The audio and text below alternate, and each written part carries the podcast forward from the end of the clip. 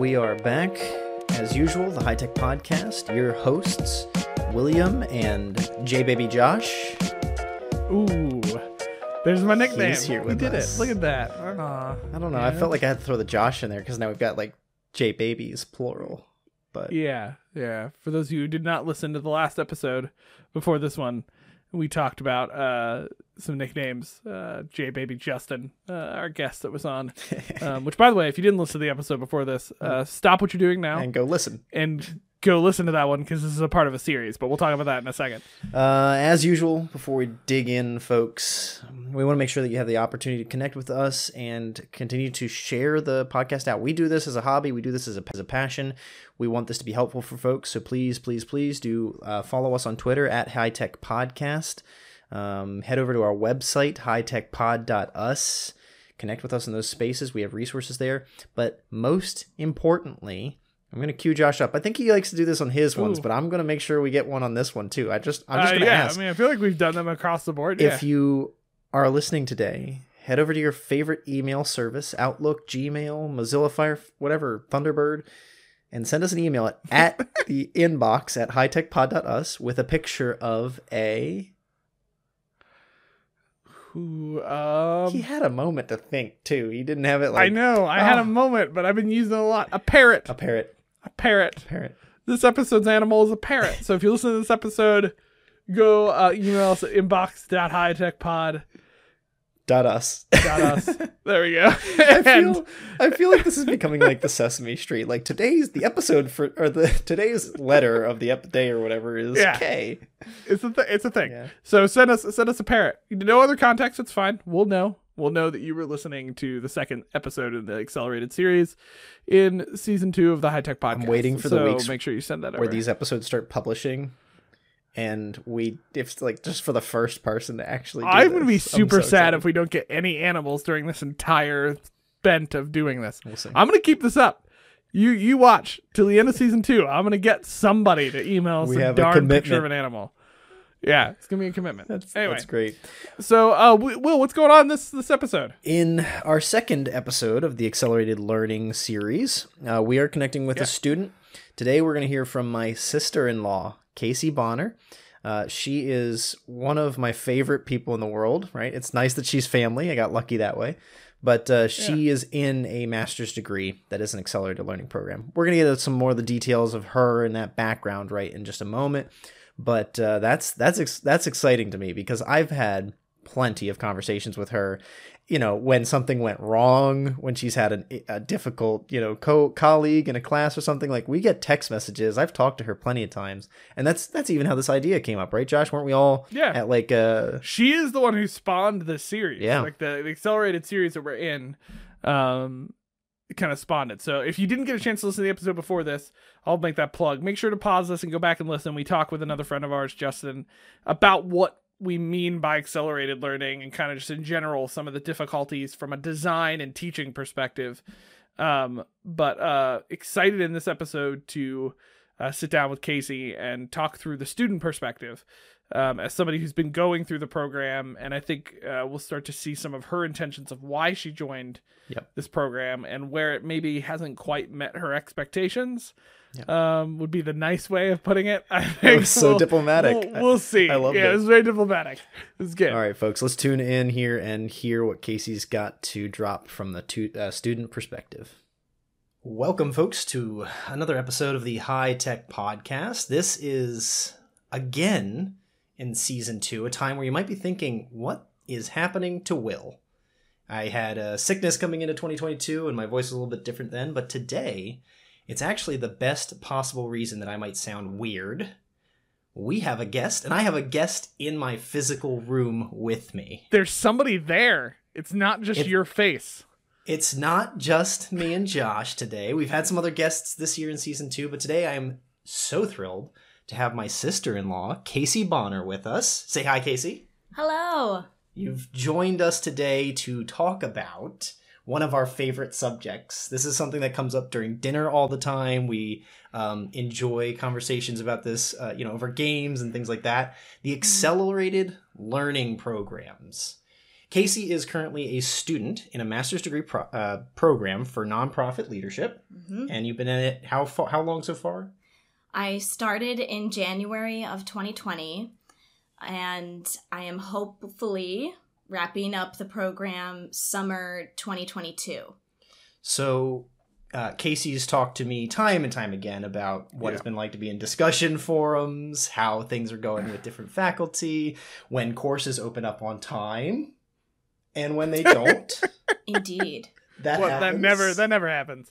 I would argue that actually Casey is what inspired the series. The series came up when we were at the cabin talking with Casey. That's the reason the series ended up on our list. Um, So yeah, Yeah, well, were you in a were you in a course? Or you just finished a course when we were when we did that little vacation. It was October or something. October, so I would have been in a course. Yeah. Yeah. You know, it's it's it's amazing. Casey comes and she shows up at anything. She still comes to theater shows. We go on vacations and stuff. But her laptop is like tied to her. Yes. You, you don't get away from it ever. Yeah. It's, you know, one of the great things about accelerated learning is that you can hopefully complete a degree program in a few short years. But it also means you get no breaks Yeah. and there's zero downtime and it just completely takes over your life for two or more years. okay, so on our show notes, I'm just gonna check off real quick pros. The first pro and and maybe the last pro is Yeah. done. We don't necessarily uh, have an, a hard agenda for today, but we do want to make sure that as we're addressing accelerated learning programs, uh, Josh and I, you know, are both um, participants, recipients. I, don't- I don't know. What I mean, whatever you call it, it. I would call it seasoned accelerated learners. Maybe do we go that Yeah. direction? At least that's what I feel like. I feel like I've been through the gambit and now on the back end of like designing them and uh, making them run. Right. We're going to try our best to remember the fact that this is an episode in a series of episodes. You've heard some of our opinions Yeah. on this in episode to episode, but forgive us. There's going to be repeats from Josh and I. Now, I think let's jump into let's jump into the meat of things, okay? Because I feel like that's my first like questions that we had. You answered most of them in your intro to who you are and what program you're in. So, um, yeah, please just tell me if I'm talking too much. Too no, much you're detail. good. I, That I is that there is never enough detail in the high tech podcast unless it goes over an hour. Then that's too much detail. Um, but. Got it. but uh so in those courses let's talk about what your experience was so how many how many courses have you taken so far i guess is one of the first questions i have Yeah. I have completed nine classes. I'm currently taking my 10th and final regular class in the program. okay All of the classes are eight weeks long, all online. okay Wow. So you've never been like maybe you've gone to campus for No, like- I haven't. You've never been to campus. No, they the program is designed for you to never have to step foot on campus. Cool okay which makes sense at least for an online Are- program Are there Yeah. any options? Is it all 8 or like, are there any 10 week, 12 week courses or No, it's all eight. Yep. okay Every That's all- single class is always going to be eight weeks. The only quote unquote class that is not eight weeks is your final capstone project, your thesis project. And that is supposed to be like a standard 16 week semester. Okay. And that's the last thing you do to finish out the program. yeah and that makes that makes sense um now what let's let's just jump into this. What have been your experiences in those courses? Like let's go from like day one to now. What what are some of the more i guess memorable experiences both bad and good? Let's, let's just let you just go go ham on whatever whatever you have for these courses. What has been your experience? Go ham. I- that's such a throwback phrase, Josh. I love it. anytime i've been using it lately i'm trying to bring it back you know i feel like that needs to be a new phrase Again. yeah, I think you're showing your age. Millennials all the way. um, wow, I've had such a variety of experience of experience in my classes. Um, good experiences. I would say for the most part, my classmates are really good and they are committed, dedicated, they want to be there. Most of the people um, in the NPL, the nonprofit leadership program, they are actively working in the nonprofit sector, and there is a lot of common ground with them. They're smart and they really are giving and investing into the classes. there's been a handful of people, not so much. Um, there's one person that we all hear about, no names, but there's one Yes. person in a sibling text thread, right? I mentioned Casey's my sister-in-law. We hear about this person, uh, regrettably, almost too often. Like every course, every Yes. other course, you've had one person that you know like doesn't do anything. Yeah, I have one classmate that I've taken the majority of my classes with, and I don't understand how this person is still in the program and how they may end up graduating with the same degree that I will. Josh and I know. Jo- Josh and I understand oh, I why know that how. person's in Yeah, the I know program. that. I know what happens on the back end. Yeah, I know how. yeah, so that has definitely been a frustrating aspect because it's very clear that there are some people that go through this program, they get the same degree as me or my other dedicated classmates, and they don't do the work. They hardly show up for any, you know, live Zoom calls we might have in the class. They don't post on the discussion boards. Um, if there's a group project involved, they don't uh, do anything for the group project. um, yeah, so that's that's irritating. But that happened in my bachelor's degree program. I know that's you know that's a thing just in education across the board, uh, Right. particularly higher ed, where kind of poor students are just pushed through. Um, yeah, it's that is frustrating. Yep. But Go no, ahead. go ahead. No, you go ahead. Oh, okay. No, you go ahead. So No, you go ahead. yeah, so for the most part, my classmates have been great, Okay. and I enjoy working with them. Um, my professors have varied widely. Like, all, I would say all of them are credentialed and they have a good amount of experience. Experts. Yes, Yeah, yeah, like they. Most of them have been working in the nonprofit sector for a long time. A lot of them have, you know, multiple higher ed degrees, masters, PhDs. Um, if they don't have a a super high level uh, education degree, they've been doing their specified thing, you know, marketing or strategic planning for 30 years. Yeah. So, like, they have a lot of practical job experience, but that doesn't mean that they know how to teach that experience. absurd. That's I ridiculous. Know. Yeah, this is something you guys have talked about on this podcast before a little bit. So I know you guys get it. I'm sure your listeners get it. Um, but that can be a really frustrating experience as a student, knowing that your professor has all of this great experience and they're not given training or support or whatever needs to happen at the university level in their department to show them how to communicate that experience well to students and teach.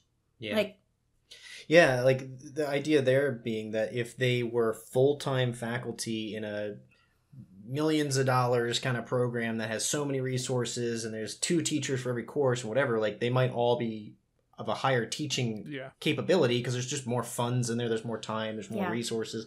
But if I recall, your program is mainly adjuncts, right? Like you don't have many full time faculty Yeah. On your. it's all adjuncts. I mean, I just know. like one full timer or something?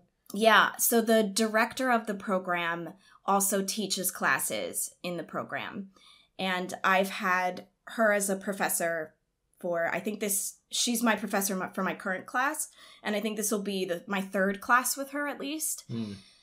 Um, so she does teach a number of classes in the program, and she's the overall director of the NPL program. Um, but all of my other professors have been adjuncts. I mean, they they straight up tell us that that they've been teaching this one course in this program at this university for eight years Wow. or ten years, or Wow, some of them like That's a long time fifteen years. adjuncts. That's a, Yeah. usually adjunct turnover is a lot quicker than that. Um, Yeah, I'm, Yeah, that's well- stunning. yeah, yeah, that's that's crazy. That's and well, and that doesn't surprise me for a program like this. From just from the higher ed standpoint, it Mhm. wouldn't. Like I know, Will, your mind's probably already going there too. I don't know how you would sustain a program like this without having pretty heavy adjunct usage. Like because a lot of right. you're not going to have a lot of like professional faculty members who have that background. You're going to have a lot more people who are from that world who are kind of doing teaching on the side. Your experts in leadership are generally leading something. Yeah, Yes. they're Like, so, yeah, if they're, they're- not, they're, they're not busy. experts in leadership. They read Yeah. like four books on leadership, and now they're a faculty member teaching leadership. Nobody's ever done that. What are you talking No, about? that's absurd. That never happens. yeah so that's been kind of one of the frustra- frustrating aspects is i've had a few professors that have handled that really well and it's clear that they love teaching the class they've been doing it for years this this is the one class that they come in and teach every other semester every semester you know Right. whenever there's enough students to run the class but they are also running their own company or they're uh, an ed of a nonprofit somewhere they might be recently retired um, ED being executive executive director. Yes. Yes, executive director, basically CEO of a nonprofit. Um, so they they have all this great experience, and there's a few that are really good, and they explain things really well. They take time to actually teach, and it's clear they're still balancing their personal life and their day job and mm-hmm. other responsibilities, along with investing a good amount of time into teaching this eight week class. I would say that's the exception and not the rule of my experience. The most of my teachers have, in, you know, kind of indirect ways, told students that this class isn't a priority for them and that they come in, um, they come in every other semester and they teach this class. It's a hobby.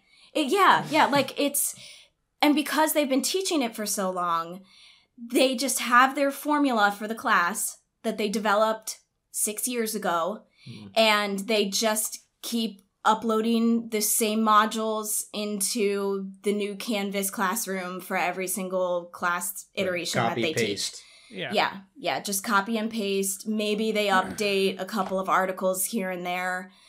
Um, but yeah, the amount of like textbooks and articles, like content that I have been required to read for classes that are from like the mid to late 2000s is astonishing. Like there's there's things that are working at a much faster pace in this world and in the nonprofit world um, than 2008. Right. Oh yeah. I mean, the technology available even to Yeah. nonprofits. The fact that like you can get changed. free software for nonprofits now is probably not as consistent as it was in, in 2008. I don't know what you're talking about. 2008 was the heyday for, for nonprofits. that was clearly the, the like everything peaked then, and it's just been downhill since 2008.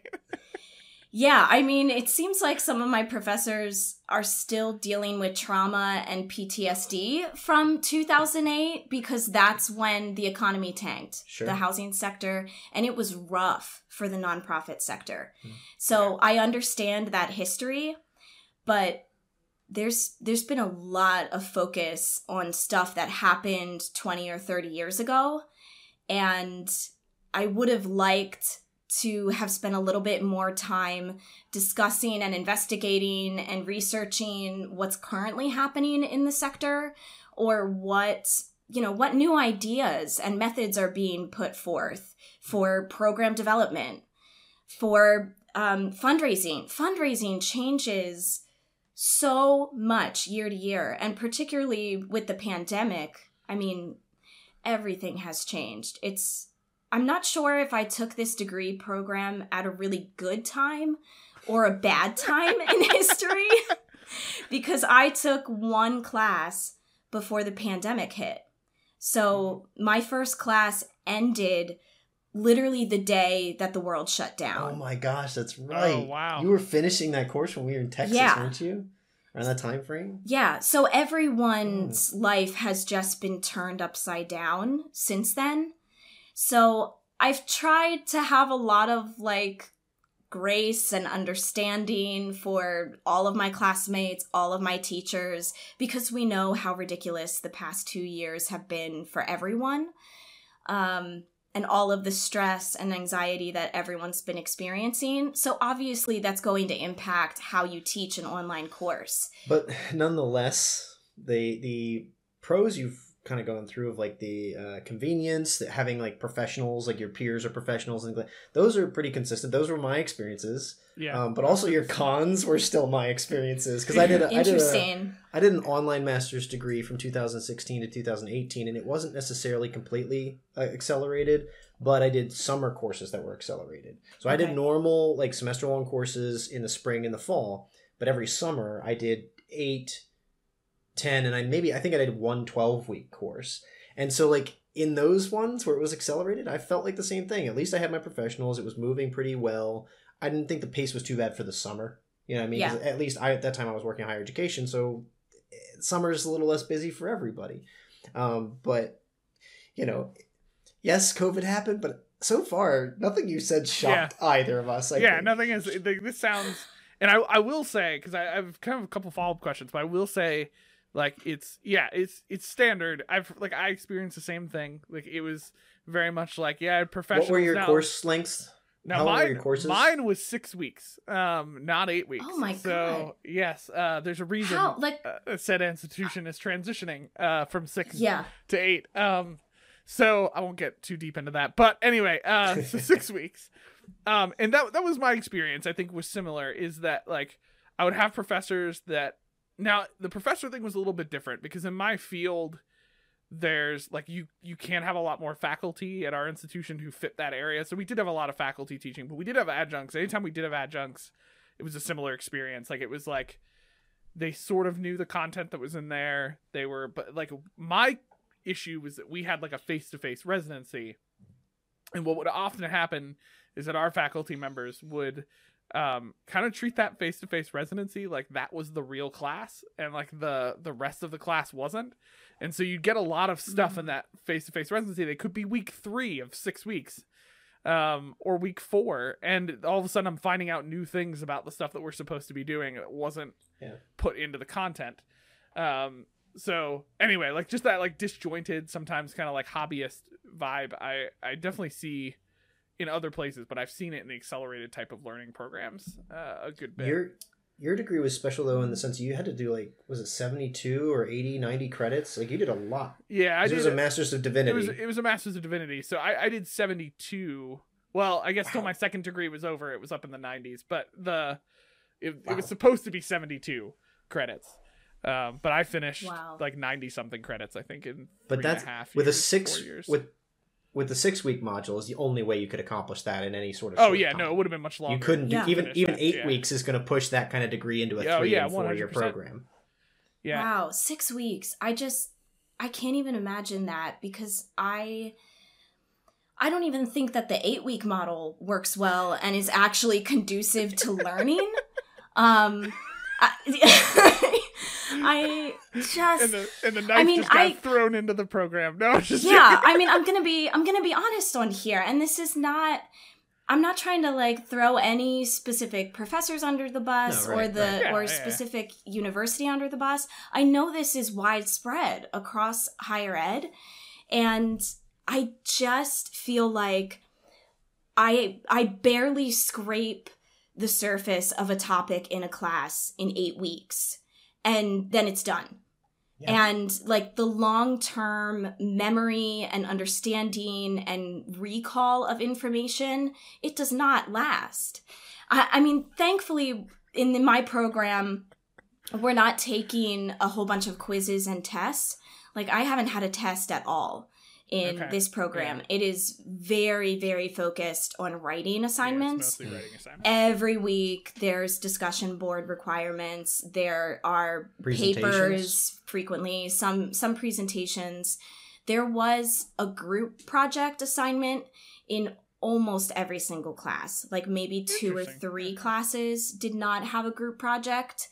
And if there wasn't a group project there was some sort of big solo final paper Yeah. thing that you had to put together there was one class where you had to create like a big solo final presentation of research uh, it was it was basically a research project that you had done and you had to present it to the class live on zoom um, i think that's the teacher prefers that type of stuff because i had that teacher for more than one class and she chose those types of assignments in every class that she taught.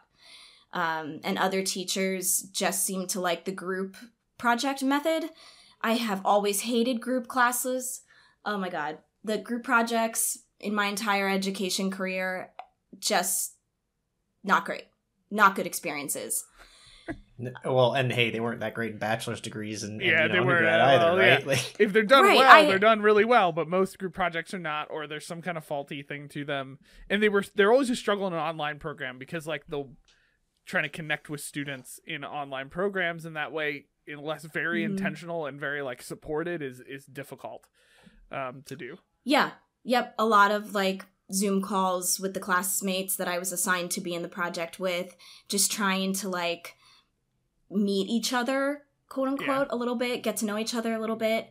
Um, I can see how a group project would work. I I understand the reasoning behind them and the valuable things that they can teach you. You know, you have to learn how to work well with other people yeah. uh, life is Sort of. one big group project, but I do that in my day job.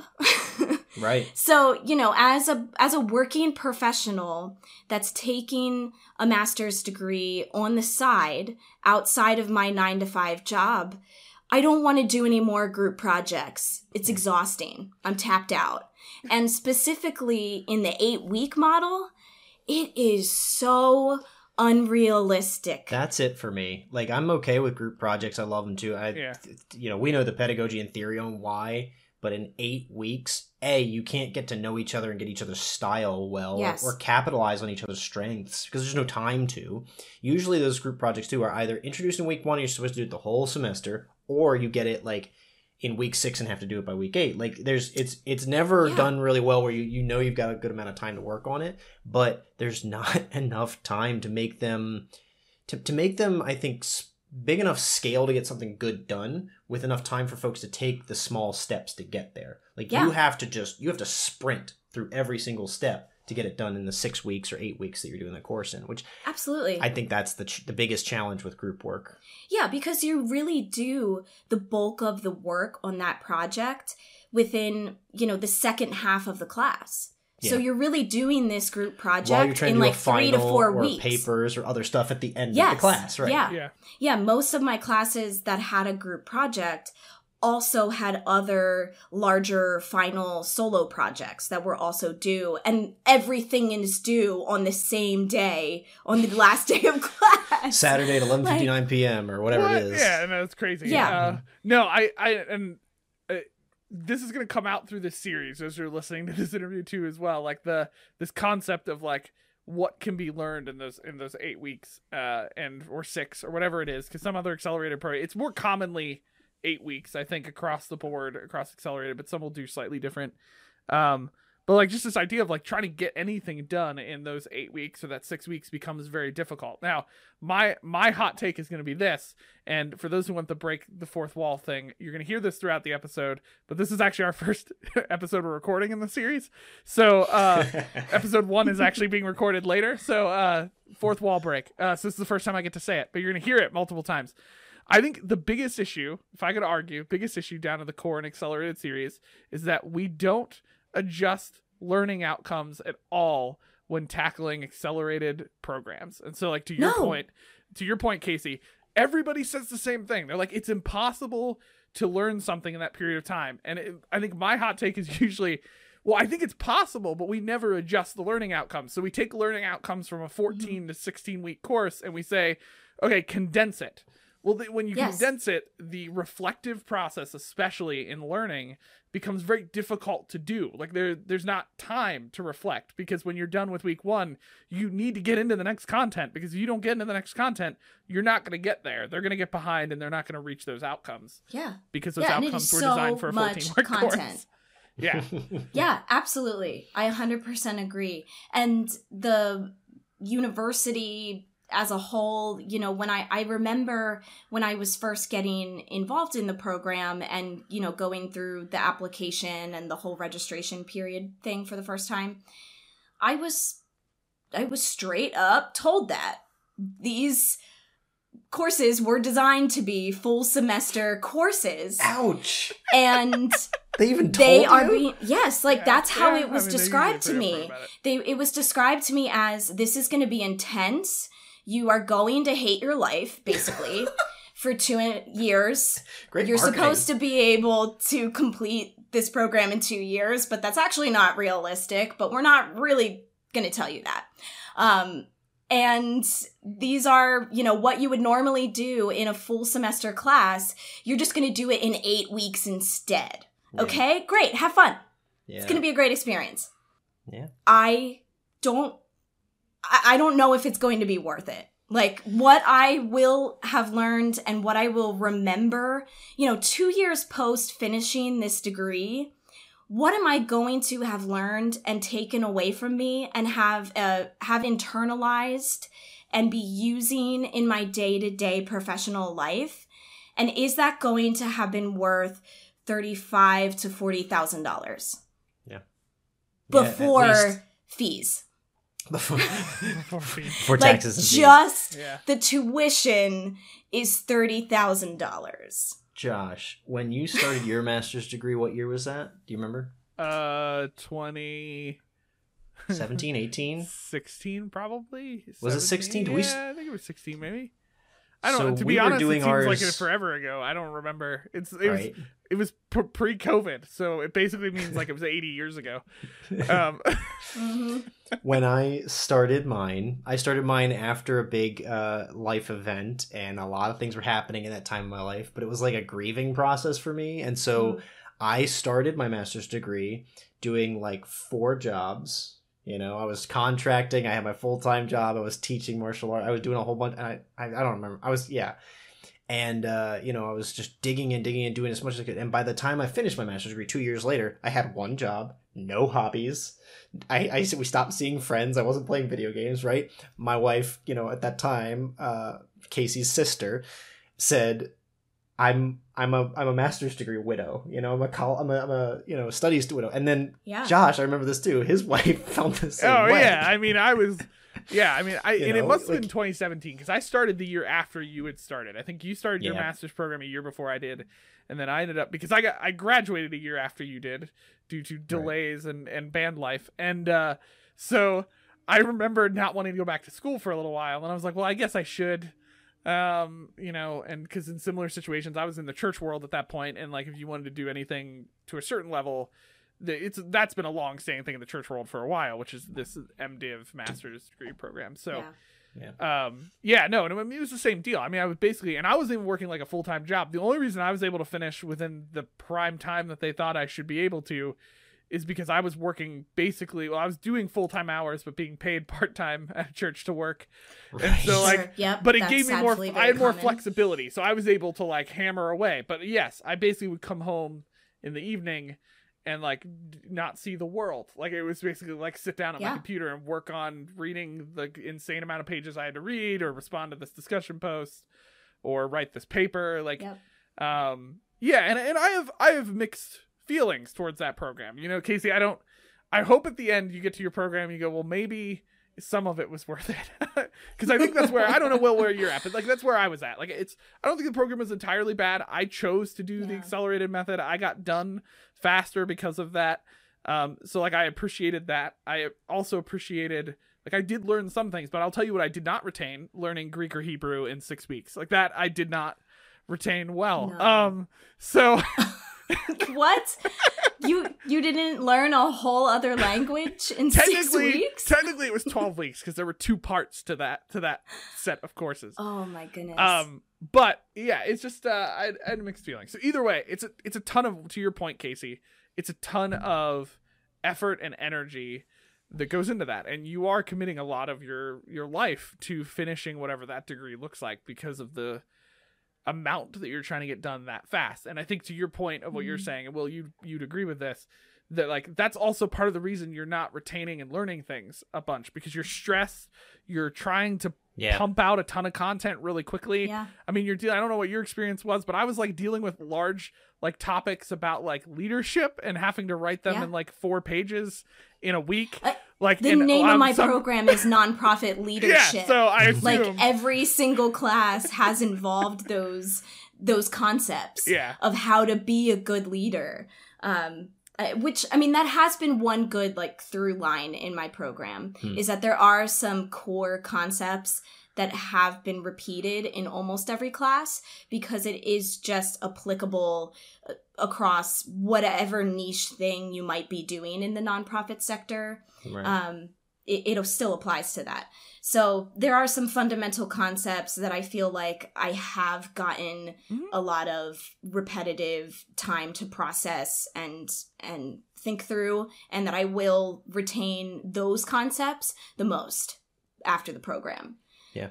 Yeah, and those are things I under even remember from my bachelor's degree and from a master's degree. Like there's definitely things that I wish I'd known more, or theories I I remember better, or whatever. Like the facts of it all. But at some level, like I didn't come out empty-handed. It, it was useful, um, and I, I think that like my degree, at least, I was, and, and this is probably true of you too. Like I was practice, all of us probably. We were practicing what we were doing, at least. You know, it's like and some days it's like ah, I did this in work anyways. But I know in my master's degree, there were sometimes like oh, a project I'm doing at work, I think I'm going to do that for my school project. And then the corollary, like, oh, this is a really cool school project. I'm going to use some of these skills over here in this. And that was one thing that I like at least got some sandbox time Mhm. through school to try things that I might not have been allowed to do at work. Like, I- you know, we didn't have the budget for. Or I got software from my school that I was allowed to use that I didn't have access to at work either at times. So there's Yeah. there's some Yeah. things that I found that that was beneficial for. But Well, and to your point, Will, I think we have to be careful to make this distinction, and we're going to try to do that throughout the series. I think Casey, you've done it well too. Is that that like there's a difference just between online and accelerated. Like what we're talking about here is not they're not Right. identical. They're not like there's and I think that's an advantage, a huge advantage to some of like online programs is you can do them while being in your field, especially for master's degrees. I think that's Mhm. helpful. You can do it while you're in your field in a way that some of the traditional face to face classes create difficulties when you're working a nine to five job and have to be like, hey, I need to be out twice a week to go to this class. I hope that's okay. Um, I know you're paying. Yeah, me, that's but- one that's one of the huge pros of online education and online learning is the flexibility and the no like specific class time, class meeting time. It, it is, you know, here's just all the work you have to do this week and you get it done when you can on you know you you are super responsible for setting your own work structure and making it happen which was fine for me because I was homeschooled 7th through 12th grade. So pretty much all of my education life has been like teaching myself how to do things Right. and like creating my own structure. Yeah, so I was like, great, this is what I'm used to. Um so I do appreciate that flexibility aspect because yeah, I could never go back to school if I had to be in a physical classroom on some campus somewhere an hour away from my house three times a week or two times a week Right. working full time. Uh, There's no way I could do that. There have been some like mandatory Zoom calls for each class, but even those haven't been a lot. I sort of wish we had more face to face Zoom class time. you're already stuck in an accelerated course where you're doing so much so quickly and, and you've got no time to waste and you and you have to sit there for an hour or an hour and a half and and listen to that. You, Yeah. So um while that's a big waste of time, we want to make sure we pivot to something that will save you time. Right, and uh, Casey does. Everybody, everybody we bring on this this show has to bring with them. It's like show and tell, you know Yeah, uh, an an app or a consideration for us to like you know offer up to the folks. Now, the exciting thing about today's tool, Casey's suggestion, is that it's a throwback for us. It's Yeah. literally Canva, which was Mhm. episode one of the high tech podcast. Casey, why why is Canva your go to app? Canva's amazing. I use Canva in my day job, not in my master's education. So I want to say that up front. Although You could. I could, You I could easily I've done use it, and Canva. it's great. Yeah, yes, yeah. So I could choose to use Canva to do some school assignments, um, but there seems to be a big thing with the universities requiring you to use the Oh. programs that they have built into their platform Sure. or that they Yeah. you know whatever they they have already cleared so I, I pretty much use you know microsoft office for everything school related because it's built into my account with my university um, so in my day job i found canva several years ago probably three three years ago or so my day job my organization is a very small nonprofit you know an annual budget of around half a million dollars which is small okay Yeah, yeah. if you don't know anything about nonprofits um, it's pretty rare that a nonprofit has an annual budget of a million dollars or more. That is like 5% of all Wow. nonprofits. Ooh, that's Wow. crazy. Yeah. The vast, vast majority of nonprofits have an annual budget of under $500,000. Dang. So we're actually considered like a mid sized nonprofit because we're not zero dollars to four hundred ninety nine dollars in the annual budget. Yeah. So we have limited resources, a small staff. There's only three full time staff members, including me. Um, within the last year, we hired a part time staff member specifically for marketing and communications. Oh, great. So once we brought on that person, they kind of took over Canva and do most of the things in Canva. And I don't have a lot of hands on work with it um, day to day anymore. But initially, I did. I found Canva for our organization because we were trying to create, you know, flyers and posters and anything to do with graphic design. We were doing that in Microsoft Word.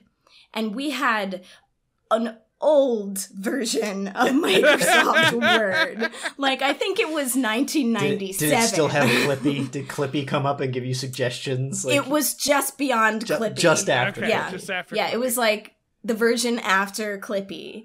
Um, so it was not the most modern version of Word in any way, shape, or form. and none of us were graphic designers or really had any marketing experience or training. So trying to create materials that looked good and professional Right. and were clear for just advertising classes, advertising concerts, recitals, all of that kind of stuff. Um, it just kind of always looked like the work that I was producing when I was 13 in middle school on Word. So Yeah, yeah. we were looking for something that could give us a higher quality level. And um, there was a lot of like complaining about it in the office. So one day I was just like, guys, there has to be a better program out there in the world. It's 2018 at the time. I'm just going to Google it. So I seriously spent like 15 minutes just Googling and going down a click rabbit hole looking for user friendly graphic design and marketing programs. And that's how I stumbled across Canva. And after like five minutes on their website, I was like, wow, this looks beautiful and seamless. Okay, how much does it cost? Like, this Right, looks right. too good to be the true. big question of high tech as well, right? Is this Yeah. free or not? Exactly. yes, we are all about the freemium. Like, Hashtag not a sponsor. yes. Yeah. And I Yes. discovered, thankfully, Canva puts good information on their website Yeah. and they pretty clearly advertise that they offer a free premium account, like truly a premium account for nonprofits. That's awesome. You just had to go through a couple of jumps and hoops to submit paperwork Right. to them, you Prove know, your. EIN number, tax exempt status, all of that stuff. Um, so I did that process with Canva and it was really, it was actually really quick. It was like within a week, we had an answer from them and we were set up with a premium account for free. Um, and we've been using it ever since. And it really blew my director's mind, my executive director, when I was first showing our other staff members what it was and how to use it. Like the click and drag template model. Oh my gosh. You use it um, every week, right? John? Uh, Every day. Yes, every Canva runs our pod. We run our podcast. We make this joke constantly through only a couple apps, and Notion and Canva are the two primaries. Uh, but we also now have adopted it at our institution. Like my team uses it for all images across our courses. We have like you're talking about drag and drop templates. Um, I Mhm. don't know if you got into that, but you can create your own templates out of that stuff. And so we created our own templates Yes. for all of our courses, dimensions and things. And it's literally just drag and drop images into the right spots, and our team can upload images across all courses. If if you were to see the work, the courses that Josh's team is a part of develop, developing, Oh, I would you would to. cry. You would probably cry thinking about what your faculty and and, and experiences have been in your Canvas because Oh, I've boy. seen the stuff that he does, and I cry because it's so much better than any of the work that I was ever a part of. Josh, the amount of bad clip art from like 1995 that I have seen in Canvas that was posted by professors is shocking. It's Yeah. horrifying. Yeah. And now, in the professor's defense, that's like to your program, that's a place that they probably don't support the professors in there, and they don't know. So like they they Yeah. dragging word art in. Right. But to your point, and I think like to to kind of wrap this piece up and kind of get to why I, I like that you're suggesting Canva, why we picked it as our first app that we used when we, you know, all those all those months ago, and the high tech podcast was just but a dream. Um, and we we uh, did it is that Canva I think does a solid job of creating an app that allows people to create pictures and images that is not complicated. Like it's user friendly that even like an Mhm. instructor could pick it up. They could and their work by the end of it makes it look like they know what they're doing graphic design wise when in reality they were just like, "Ooh, these four things look cool. I'll drag and drop." And Canva helps give them a, a starting place. So I think that piece is just like Yeah. why I would love to just keep hammering away at Canva, and I'm glad you picked it as an app because it's uh, if Adobe is listening, user friendly, folks. That's, Yes. that's all I'm saying. Yeah. Canva's growing because they do that. is it's amazing. It's so easy. I don't consider myself the most like tech savvy person. I'm pretty good. I'm better than most boomers, but I'm not I'm I'm nowhere near like the level of Gen Z as a 6-year-old. Like my nieces Right. and nephews who are 8, like the way they can navigate an iPad is insane. Um but Canva is like I could teach it to anyone so Yeah. so fast. And I love that they have um the branding aspect in it. Like you can set your brand colors for your organization, your school if you were using it in that context. Um, you can upload your own images. So like for my my work, I uploaded our logo, our school Oh, logo. nice. Yeah. I programmed in like some of our standard brand colors and it's so easy to share designs between team members within your organization too, yeah, yeah. which is amazing. I've seen that too, like in some of the stuff I've used it on with some with some professional networks and stuff. It's like you get these folders and stuff. You can do this guy's team, and you can go Yeah. in there and find everything else. And then I can just go back to my dashboard. It's like, ah, here's all my stuff. I don't have to look at all their stuff all the time or anything Yeah. like that. Yeah, Really it's really helpful for organizing projects and making things visible or not visible. Um, it's it's such a great program. We use it all the time at work, and I wish higher ed would use it a little bit more. yeah. Great.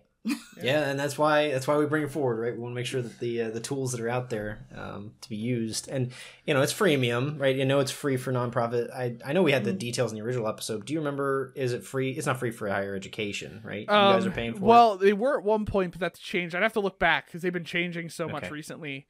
Recently. Yeah, Um, everybody but has. The, the key with Canva is that, like, for the average user, like a faculty member or somebody, the free version is more Right, than enough. right. It's like because the stuff that you're Mhm. doing or I'm doing is often because we also have like a team of people that we're using it with, and so we want to take advantage of Yes. the team features, which you need the premium account for. But they used to have, they are definitely free for K twelve, but uh, I think they changed their higher ed stuff a while back because of the way their focus went. Um, yeah. Yeah. Yeah, I just I know someday they're going to change their rules around nonprofits, and they're going to take that free Hey, premium just- account just away hope. from us. hope that you get grandfathered in. Like that I hope like, so. I was a member Yeah. back in the when the dark ages were, were there. Like, please Yeah. keep me. Don't. Yeah, don't let me go. go but I mean, at this point, we love the program so much, and we use it every day. Yeah, like if you could if you look at my school's website, social media, Mm-hmm. email marketing, everything you see was made in Canva. Yeah. Everything. yeah, one hundred percent. And I will say, just for those listening, like their their team accounts and their premium stuff is not bad either. It's like eleven bucks, I think, is what they were at, like seven, maybe per month. And they have like obviously a deal if you bought yearly.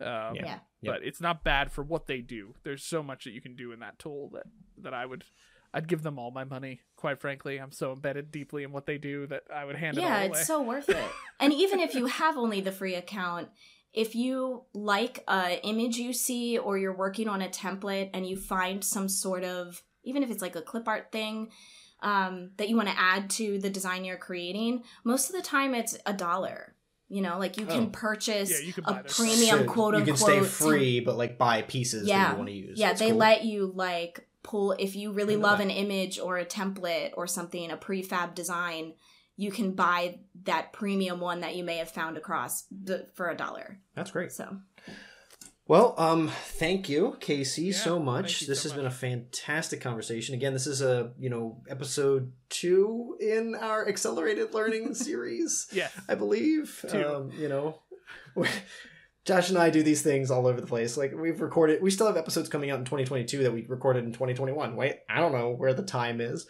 but um, we're just so excited. And of course, this is just one thing that has been critical in your life recently. I hear a lot about it. I Mhm. I feel for you. Good luck. Hold tight. Uh, but if there's there's definitely other things that maybe like music education and stuff we could have you back for. We look we, we hope Yeah. that'd be some fun stuff in the future. yeah i i would love for you guys to do an episode that's just like all about discussion boards in online learning Again, because and i again, and again. And again, and yeah. again and again and again like specifically like accelerated higher ed discussion Oh, boards yeah, Ah, okay. because I think that has been like one of the most frustrating parts of my program specifically. Um, yeah, I know I've offered like a lot of critique or things that I didn't like or wasn't Right. a good experience, but there have been good things and I'm the type of person that wants to offer a solution. Hmm. Like I don't want to just complain and complain about something. I believe that online education and accelerated higher ed programs can be better. I want them to be Right. so much better. And I think what you guys are doing to have this discussion about how to make them better is super important. Yeah. And I know you're going to get into more of that stuff in your other episodes. Um, so keep going. And I hope people listen to you because, man, it needs so much help. we do too. we do too. Yeah. yeah. I- That's- we need those solutions to make it better. That's awesome. Thank you, Casey. Thank you, thank you, thank you. We are gonna wrap up here in just a second, Josh and I, and do a debrief. But uh, until then, hang tight. Whew. So that was a that was a conversation. That was a a whole lot of talking about accelerated learning. Um yeah, I mean Casey has. that was that was that was uh that was a lot. Maybe we should have asked Casey to be a part of this at the beginning of her master's degree, but now that she's at Yeah. the end, right, she's feeling all of the, you know, the full swell of of the experience. I I I've I might have had one or two conversations with her offline, right, that were um more heated, but I think that was a very fair opinion, right? She's Oh, yeah, dealing no, with these was, uh, things. She's a she's a lot of good daytime insight. professional. She knows what it should be. She knows how it could be because she does have a few courses that are like really excellent and faculty showing up and delivering on exactly what it needs to be, but there are things that get missed and there's programmatic stuff that gets missed, you know. I- Yeah. I, I get it. It's it's really tough. Yeah. Yeah, I I uh again I think you see kind of coming out in this even the student once they get into the programs. And again, this is one example in the midst of an ocean of an examples. So we're not like saying we've done all this research, but we we do have some experience with students that are very similar to what Casey's gone through. And I think it's you get into this program with an idea of like, okay, I'll get my stuff done quicker. And then you realize, oh, like we're jamming all of this stuff in and I can't learn this stuff at the speed at which I would need to, Yeah. or like I'm skipping through content, or and and I do kind of feel like at a one end of things, with especially talking to, Casey, it feels like it's like there's a promise of you can learn this much in this time, but the reality is the students don't necessarily understand what that means. Um, and so when they get to it, they don't have a practical conception of what it means to learn 14 weeks worth of content in eight or six weeks. And uh, yeah, Well, and I, I just it's a shame in the midst while of that, while you're doing your day job so i mean i'm just going to kind of walk through the narrative of of becoming an accelerated learning program student right? While you're doing your day job and you're seeing your friends on tuesday nights and you go to your volunteer stuff on thursday nights and when whatever it is that your life is right? It doesn't feel like a lot to like oh i'm going to take on courses. That's no big deal. Like i'm going to add Yeah. something into my life. I can do that monday nights and, and around wednesday nights but then you get into the first accelerated course. It takes over almost all of those things that you do. Oh yeah. right? And and suddenly because you have a full-time job there's no time to do it except tuesday night when you usually saw your friend and thursday night when you used to volunteer and whatever. Yeah. like you have to do it at nights and it and it consumes you. I think accelerated would be perfectly fine if people weren't employed yeah you could do an accelerated program in eight weeks no But no that problem undercuts the entire purpose of it uh, to a right certain extent. because Like, we most- market it to not the full-time time, employed but most- person but we market it to the full time, yeah, to the full time employee. I think the other thing I'd like to just like jump in there, and I think comes out of what you're talking with Casey. Casey's example's pretty specific too. Like, so let's rewind back to episode one of the accelerated series when we're talking to Justin, right? And you remember we're talking to Justin and talking about okay, so we we we trashed a bit on the accelerated thing for a little while, right? So like, and we, but we came back around. We brought it back around like professionals to like what what would it look like if you're in a situation where you have to design an accelerated course with SLOs from a 14, you know, bigger course? How would you try to remedy some of the craziness? And notice what we kind of came down on with Justin, which was kind of this um standard like standard structure. There's time to reflect not overloading them with too many activities. If you're to do a group activity do one and it's scaffolded throughout the entire course. Uh, but being careful not to add to the cognitive load that the student's already going to be experiencing by trying to learn something that was designed for longer than eight weeks originally and is now condensed.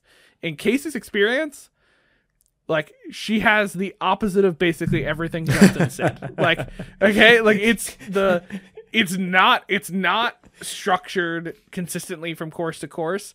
There's no time to reflect on things.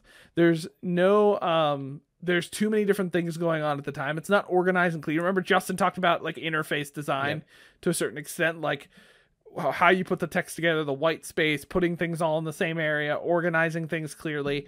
Casey stuff not organized clearly, right?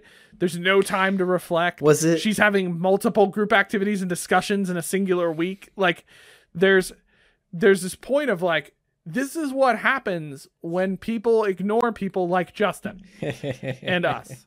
I'll throw us in the category because I would say I, it, I agree um, with Justin's perspective. after we recorded with her that we brought up like some examples of what canvas could look like from your side Oh, yeah. and then she's looking yeah, at I it opened she's up like one of our courses, and I'm not using us as the golden example Right, either. right. Like that came out of like a long time, and there's still a bunch of stuff I would I would redo about what we did. but she was just looking at it like i wish my canvas pages had any of these elements right but yeah, uh how i mean I, don't mean to say it in a bad way but like it's almost condemning except that we know that every institution is where they are and i hope that uh, the encouragement here would be that folks can hear the opportunities and just look to improve things. And and my my shtick always as a designer, when I was meeting with a faculty member was, if you believe you need to redo your entire course, what's the one thing you want to do this semester? Right. I, I never had design timelines. When I worked as a designer, I didn't have nine months to work with somebody. Like almost all the stuff that I did with faculty was like a month ahead of the semester. And they would come to me and be like, oh, I need to redo my entire course. So I would come back to them and be like, what's the one thing you want to improve? And if you're listening to this and you're a little discouraged about your accelerated program or, or the fact that you might be teaching it, just bring that same attitude. and Listen to those those things that Justin was offering as good ideas, or to these these things that Casey's yeah. up against as as pain points, and say, I'm not going to do that one thing. That could be enough to help Yeah. uh, you and your students really improve the learning experience. Now, at a programmatic level, go advocate with your department chairs, your program chairs to uh, you know really turn things Yeah. around. Well, I would say even at a program level, you could choose. Like if you're already doing accelerated learning and it's not going well, you have a Casey situation, like choose the one thing that you could pick to at least help alleviate some of that, right? Like there's a whole list of changes. We just recently went through this where we were revising a bunch of things. And there's a whole list of changes we wanted to do. We only picked a handful of things um, because we couldn't make all those changes all at once. I think the key is just identifying what the struggles are going to be in an accelerated learning area, identifying that it's not the perfect environment. Let's just accept it, okay? Let's accept it for what it is. It's not the perfect learning environment. I think that's becoming very clear, okay? And now, if you have the choice to not go that direction, I have an opinion on the direction you should go, which is in an opposite way. Um, but uh, like, don't go towards the accelerated, maybe. But if you don't, and you've made those choices for certain reasons, and in institutions' defenses, um, the the demand is been pushing that direction. As much as students can complain about accelerated learning, I also think it's a two way street. There's been a demand for faster learning.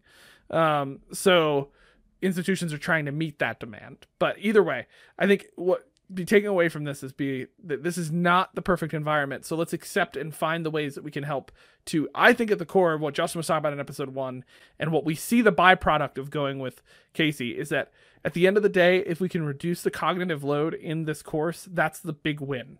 Right? Because I feel like at the end of the day with Casey's situation, there were a lot of things contributing to it, but what it really comes down to is cognitive load on a on a high scale and that's where the frustration sit. Now for her it's because the faculty aren't trained and so they got lots of random canvas courses. Right, it's right. a whole mixture There's of lot of things but it's all adding to create this cognitive load problem that justin talked about in episode one.